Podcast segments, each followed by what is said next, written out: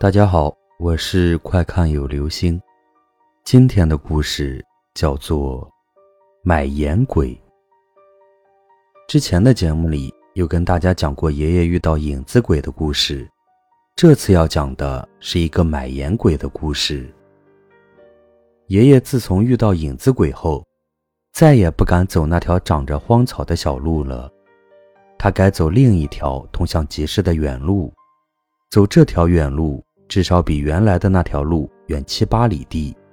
由于要走远路，这一次爷爷比往常都要起得早。那时爷爷家里还没有闹钟，按时间算也就凌晨两点半。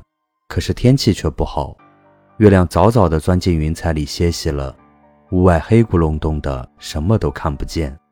爷爷壮了壮胆，就拿着手电筒照路，走向那条远路，朝集市的方向赶去。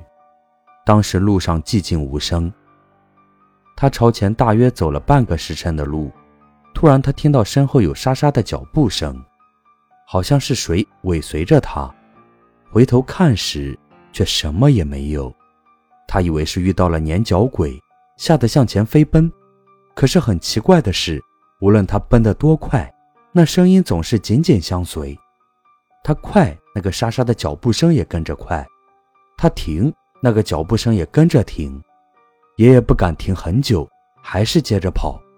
跑着跑着，爷爷又听到从山后面一阵苍老的声音传来：“小伙子，等等！”爷爷转过身，用手电筒朝那说话的方向照去。这时，他看到一个驼背老头正朝他招手，他就停下脚步，放下盐筐子。微笑着问那驼背老头：“大爷，有事吗？”那驼背老头说：“要买爷爷的盐，也不和爷爷讲价钱，一下子把爷爷挑的两筐子盐全买了。”爷爷从那个驼背老头手里接过一叠花花绿绿的钞票时，感觉到他的手冰凉的，没有一点温度。爷爷光顾着高兴了，也没有往那方面想。爷爷辞别那个驼背老头后。就高兴的一个劲儿的跑回了家里。到家里后，天还不亮，奶奶就非常惊讶的问爷爷怎么回事，回来的这么早。爷爷就把他路上遇到驼背老头买盐的经过向奶奶说了一遍。说完后，爷爷就从怀里掏出钱布袋，打开让奶奶看。可是里面装的不再是花花绿绿的钞票，而是黑乎乎的纸灰。这时，爷爷又想起那个驼背老头的手非常冰凉，才知道他是个鬼。